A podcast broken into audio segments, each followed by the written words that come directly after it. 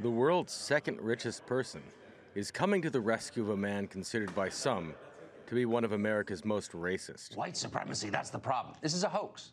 Tucker Carlson.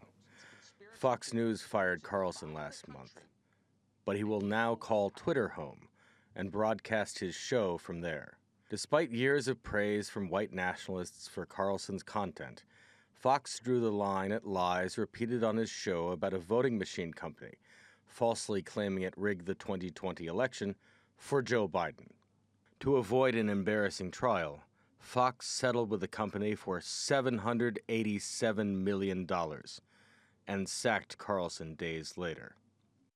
I think Tucker Carlson was, uh, you know, had become a liability to the company, a financial liability, obviously, and and and like I said, who knows what's going to happen with the second lawsuit.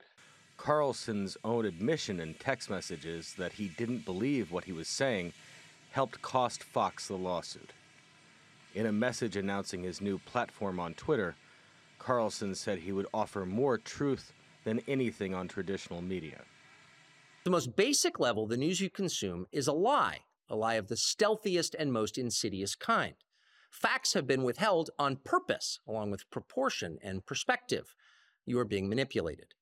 In his latest changes to the platform, Elon Musk has provided paying Twitter customers with the ability to post long videos and wants to compete with YouTube.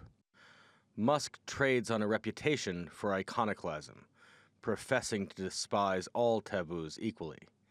He says his approach doesn't favor any political party. But critics say his style of iconoclasm comes at the expense of liberals and to the benefit of self confessed Nazis he brought back to Twitter after previous management banned them. If Twitter becomes too comfortable for the right and too uncomfortable for the left, will it lose its position as a global town square? Could another platform take its place? And, and, this is the billion dollar question. You know, I, I, still think it's far too early for any meaningful conclusions. There is a lot of buzz around the town for Bluesky, um, especially the negative developments around Twitter sending people in hordes rushing towards alternatives.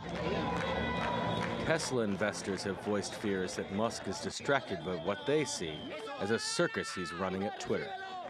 But with $44 billion riding on him making the troubled platform profitable, he seems to be hoping that the more dangerous and chilling the performances, the more tickets he'll sell.